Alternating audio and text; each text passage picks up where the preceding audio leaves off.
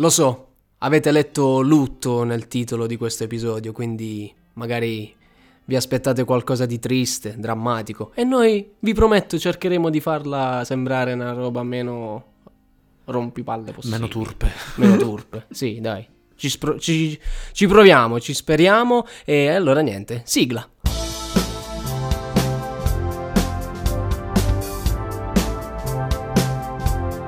Bella, dai.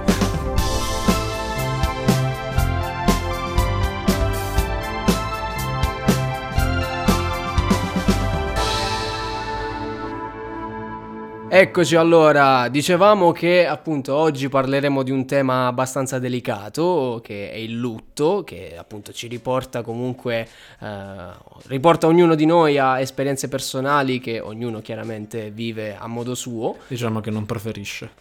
Sì, diciamo che preferiamo, diciamo, stare meglio e stare bene. O forse necrofili lo preferiscono un pochino di più. No, vabbè, dai. Per fortuna non ne conosco. Però vabbè, io intanto lascio a Giovanni la parola, perché sono proprio curioso di sapere di quale film andrà a parlare.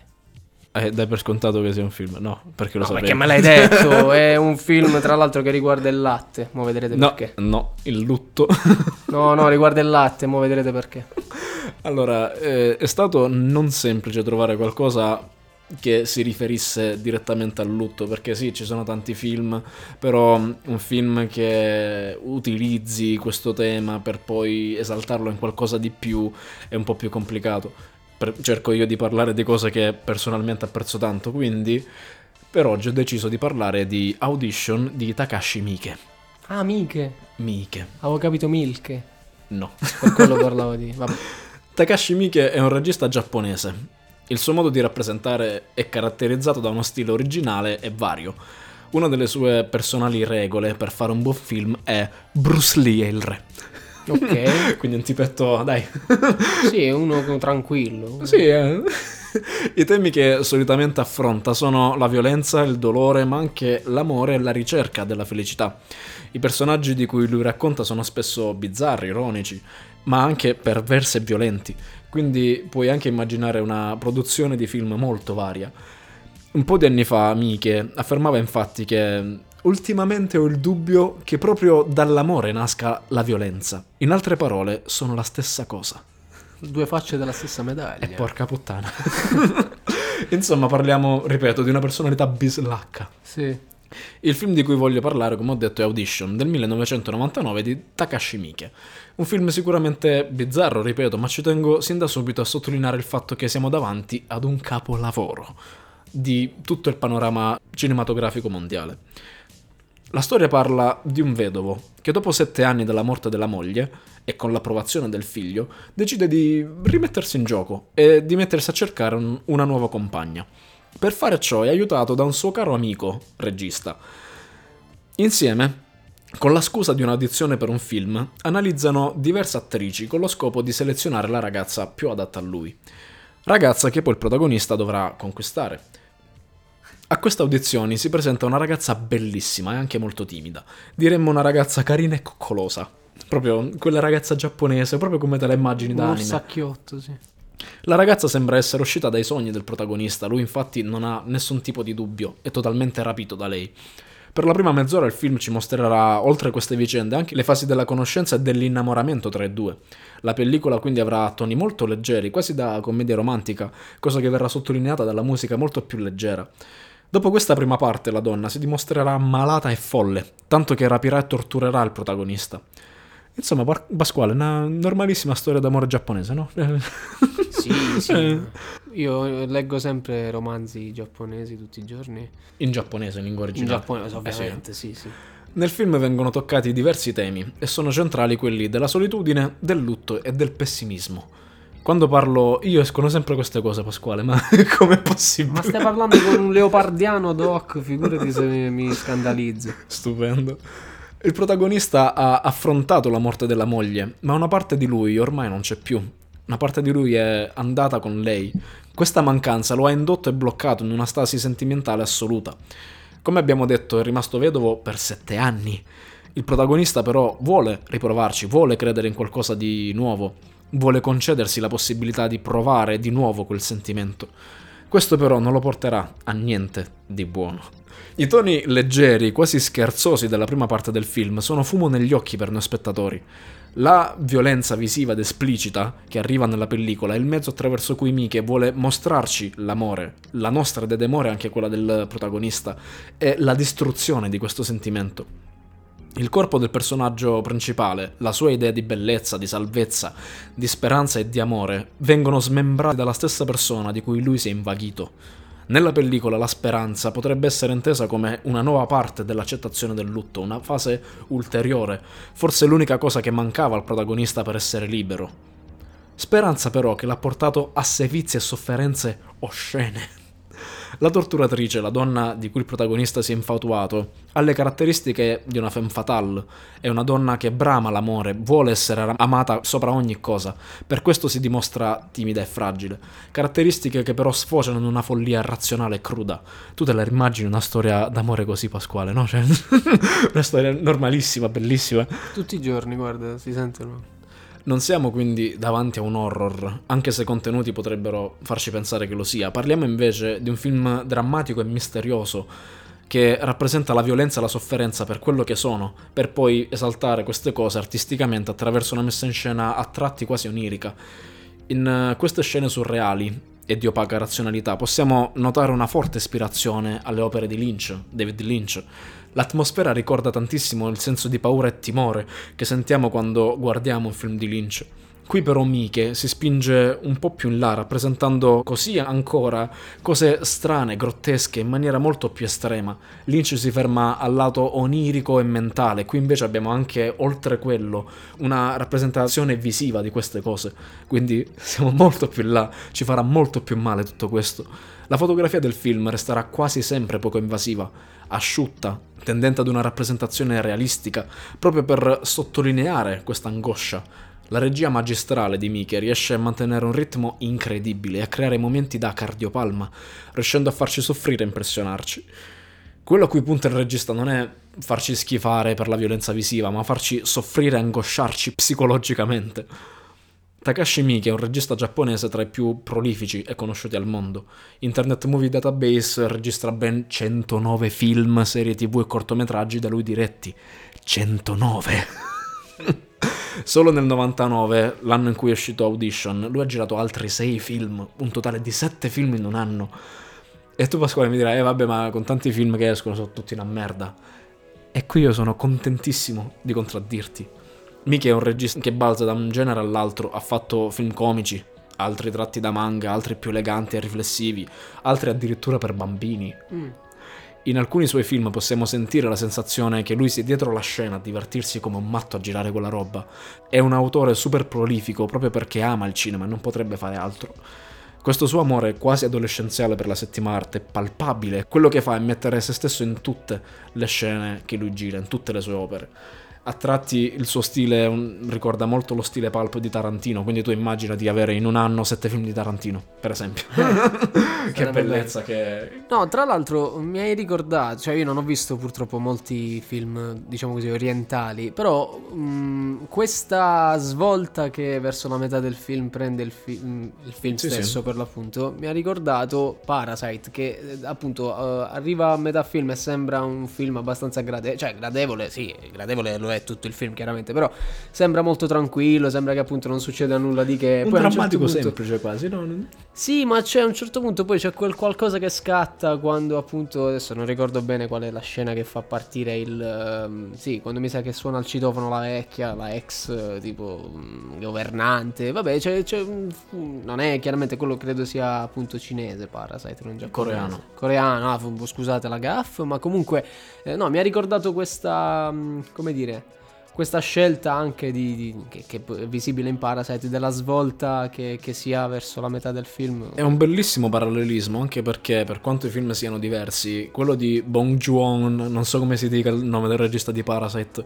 e invece questo di Miike, sono entrambi film che certo partono da quest'anima orientale, comunque sia, dai posti in cui arrivano, quindi nel caso di Parasite un film coreano, nel caso invece di Miike un film giapponese. Qui per esempio ho parlato dell'influenza di Lynch, quindi c'è uno sguardo anche all'estero, al mondo. Sì. Non a caso Audition poi è diventato il film che fece esplodere Miike nel mondo, non solo in Giappone. Quindi allo stesso modo poi Parasite ha fatto esplodere John come si chiama, nel resto del mondo, nonostante io per esempio lo conoscessi già per Snowpiercer, per Memories of Murder e tanti suoi altri film. Quindi io ho visto tutti i suoi film e ancora non so come si chiama. Perché non so come si dice in Giappone. Sì, va bene, in coreano. Ma forse non lo sa manco lui, che ne so. Quindi Pasquale, anche se non hai visto il film, hai fatto ottime considerazioni. Hai bravo. Visto? Mo sto iniziando proprio a... Sto diventando in questo caso poi un cinefilo, ma non esperto di cinema, ma di Cina. No, era già... Vabbè, comunque questo era Giappone, quindi non c'entra nulla. Cinesefilo.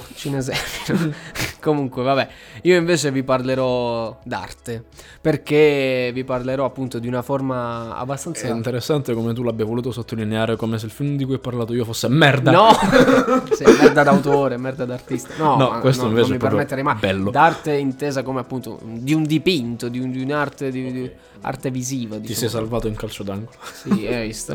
In corner. Comunque no, vi parlerò di un quadro, per l'appunto di un dipinto dal titolo Isabella e il vaso di Basilico, un dipinto appunto di William Hunt del 1868.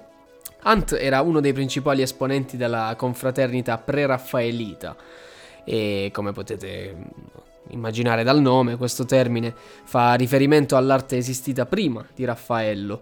Mi è venuta voglia di mangiare un Raffaello, quelli al cocco, vabbè, non c'entra nulla. Che buoni! Però vabbè, comunque Raffaello era ritenuto colpevole di aver inquinato l'arte, idealizzando la natura, sacrificando la realtà per andare alla ricerca semplicemente della bellezza. Invece... Quello che facciamo sempre io e te, sacrificare queste opere all'altare di questo podcast. Esatto.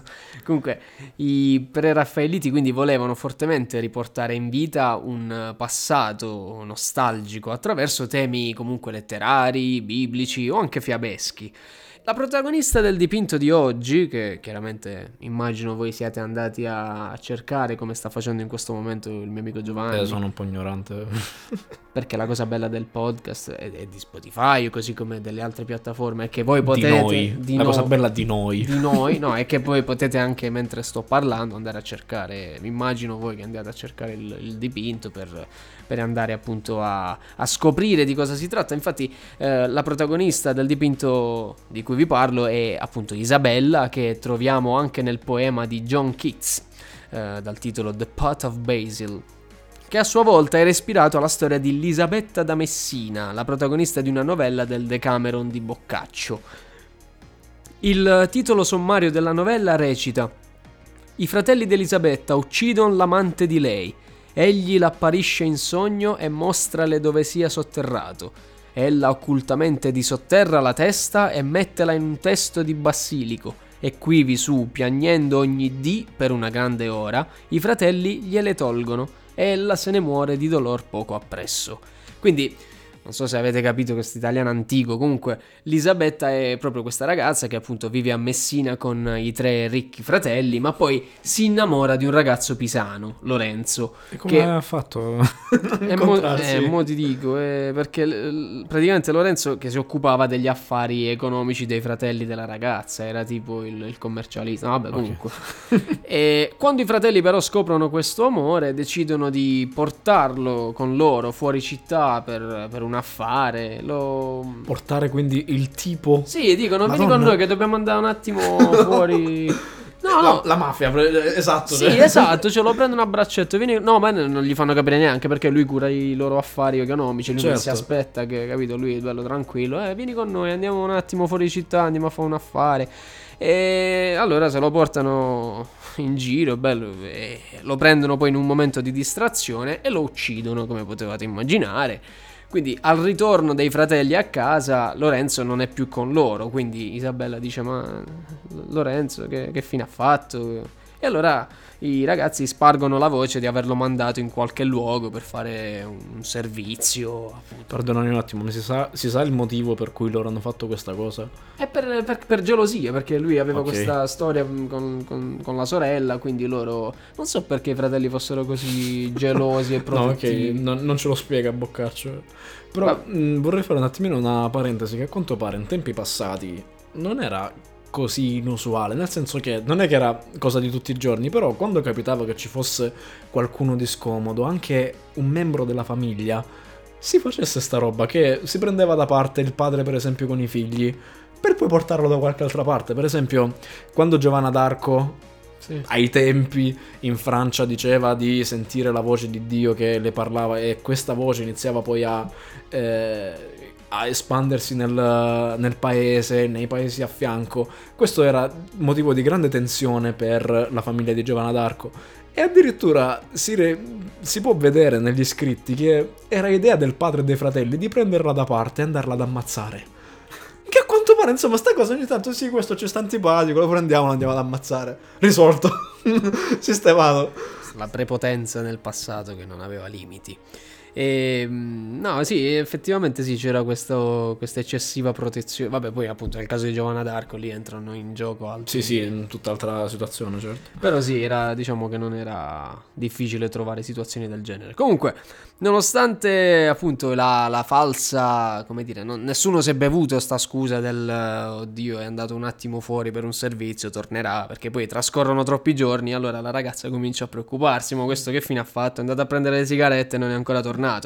Quindi la ragazza a un certo punto lo sogna, le appare Lorenzo che le rivela di essere stato ucciso dai suoi fratelli e le indica il perché, cioè le dice guarda che era perché appunto c'era tra di noi questa, che poi effettivamente adesso non so bene, perdonerete la mia ignoranza e la mia poca preparazione, non so bene se effettivamente ci sia stato l'atto amoroso tra di loro, se magari i fratelli avranno visto qualche occhiata e quindi magari sarebbe pure peggio questo. Cosa che ci spiegheranno i siciliani del periodo, perché non lo possiamo sapere. Comunque vabbè, dopo appunto Lorenzo appare in sogno alla ragazza e le indica il luogo in cui è stato sepolto, e quando la ragazza trova il corpo dell'amato, non potendogli dare degna sepoltura, con un coltello gli taglia la testa, cioè lo decapita praticamente, cioè decapita il cadavere ovviamente, e se la porta a casa per avere qualcosa che le ricordi il giovane, quindi è quello che era stato il loro amore fugace. Cosa di tutti i giorni praticamente. Sì, chi non fa una cosa del genere sempre. Vabbè, comunque Isabella allora mette la testa del ragazzo in un vaso, nel quale coltiva poi una pianta di basilico, e ogni giorno la giovane piange sulla pianta e con le lacrime la innaffia praticamente, e quindi pian piano dobbiamo immaginare questa pianta di basilico che cresce giorno dopo giorno, e la pianta di basilico che poi potrete osservare sicuramente nel dipinto. Allora i fratelli, accortisi dello strano comportamento della sorella, dice perché questa ogni giorno piange proprio su quel vaso, perché non lo fa, che ne so, sul letto come tutte le ragazzine normali che... No vabbè, sto scherzando. Perché piange ovviamente sopra una pianta? Sì, e allora si accorgono di questo strano comportamento della sorella, le rubano il vaso e ci trovano dentro la testa di Lorenzo, quindi lo fanno sparire, cioè le privano appunto la testa. Anche esatto, quindi. E poi fuggono a Napoli, perché a quel punto si è scoperta scoperto l'inghippo, e a quel punto Elisabetta purtroppo si ammala e muore invocando il suo vaso nel quale era seppellito il suo amore. Quindi è una storia appunto tragica e turpe e violenta. Sì, tornando al dipinto, diciamo che Hunt raffigura Isabella proprio nell'attimo in cui sta abbracciando il vaso, che è decorato con dei teschi e dei cuori perforati da frecce, che appunto stanno ad indicare la morte e chiaramente il cuore dell'amore. Eros e Thanatos. Esatto, sì, un tema che torna davvero molto spesso nella letteratura, nell'arte.